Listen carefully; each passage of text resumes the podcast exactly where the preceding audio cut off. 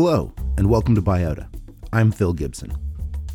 In this episode, I'm going to explain a biological concept that is fundamental to studies of life at any level, from the subcellular and below to the ecosystem and beyond.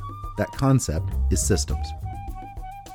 A system is any defined set of interacting parts that work together and interact to perform some function. A system has a purpose, it does something.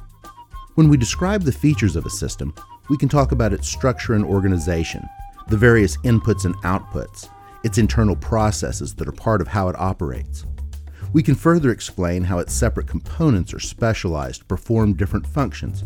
Systems can be simple, or they can be highly complex with smaller subsystems operating within them. Or, a system itself can be a component of a much larger, more complex system. Scientists typically study systems using models. Models simplify systems so that they can be studied and manipulated. Models can take many forms. They can be diagrams, words, equations, or actual physical pieces. It really doesn't matter. What is important is that a model accurately represents the system and its parts in some way. Because of this, models allow scientists to simplify complex system into a smaller number of items that they think are particularly important. The model is essentially a framework that serves as a starting point for understanding how the system works. Let's look at skeletons as an example. The skeleton is one of several systems that are part of a typical mammal. The skeletal system is made of parts called bones. The skeleton interacts with other systems, such as the muscular and nervous systems, to perform different functions. But for now, let's just think about the bones. The bones are the parts of the skeletal system that work together to perform different functions. They support the body, protect organs, and they serve as a series of hinges and levers that operate at different joints throughout the body. We can describe this system of bones in the skeleton using different models. We can draw the different bones and show how they are organized into the axial and appendicular subsystems. We can shape plastics or other materials into physical models of the skeleton, its bones, and their features.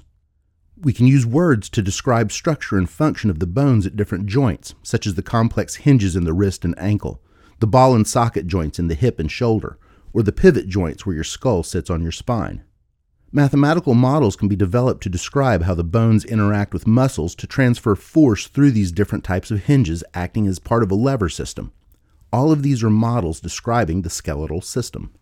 Let's dive a bit deeper by considering a quick example of system thinking using one component of your skeletal system, your skull.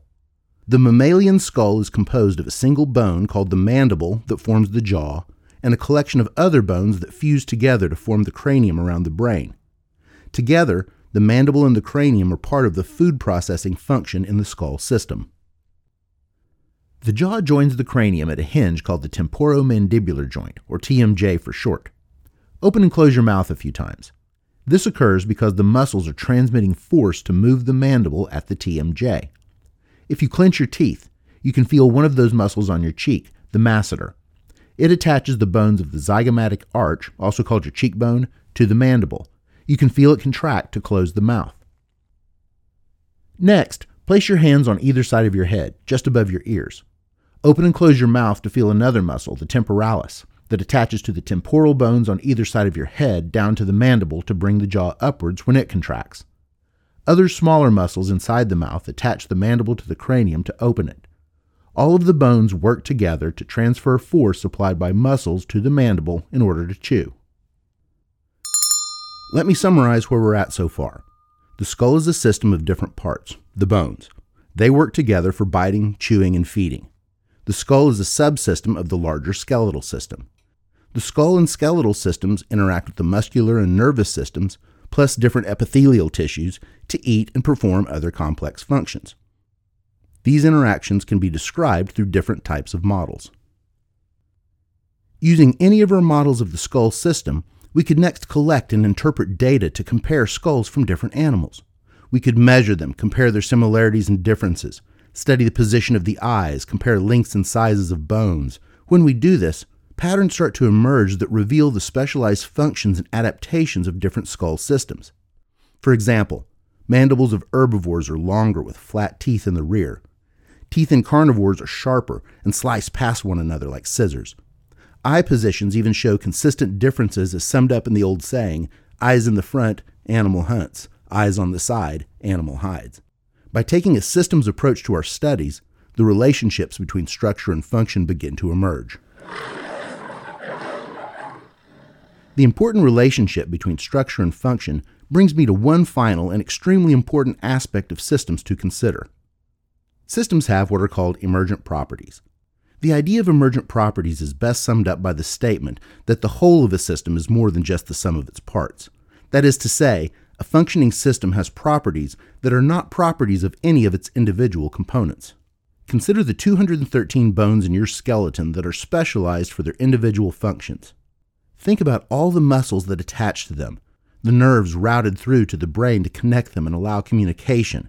Every one of these things has its own defining features and functions. We could make a list of all of the different cells and tissues and organs and, and list all of those different properties that they have and the things they do. But one thing you would not find on that list of any of them is that they could do this.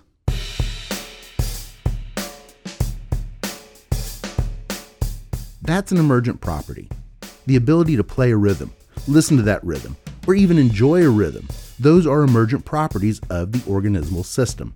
They are the things the system can do when its parts work together. Emergent properties are really often the thing that scientists are studying to learn about biological systems. So, as far as an organismal system is concerned, its emergent properties are what we call life. Let me summarize. Systems are organized collections of definable parts that have some functional purpose. Systems can operate independently or interact with other systems. Scientists develop models as a tool to simplify systems so that they can be studied. A systems approach can be a valuable way to investigate the world around us and help us find answers to different biological questions. I'm Phil Gibson, and this has been Biota. For more information about this episode and others, please visit my website, jphilgibsonlab.oucreate.com. Editorial assistance was provided by Terry Gibson. Thanks for listening, have a great day, and take very good care of your genetic material.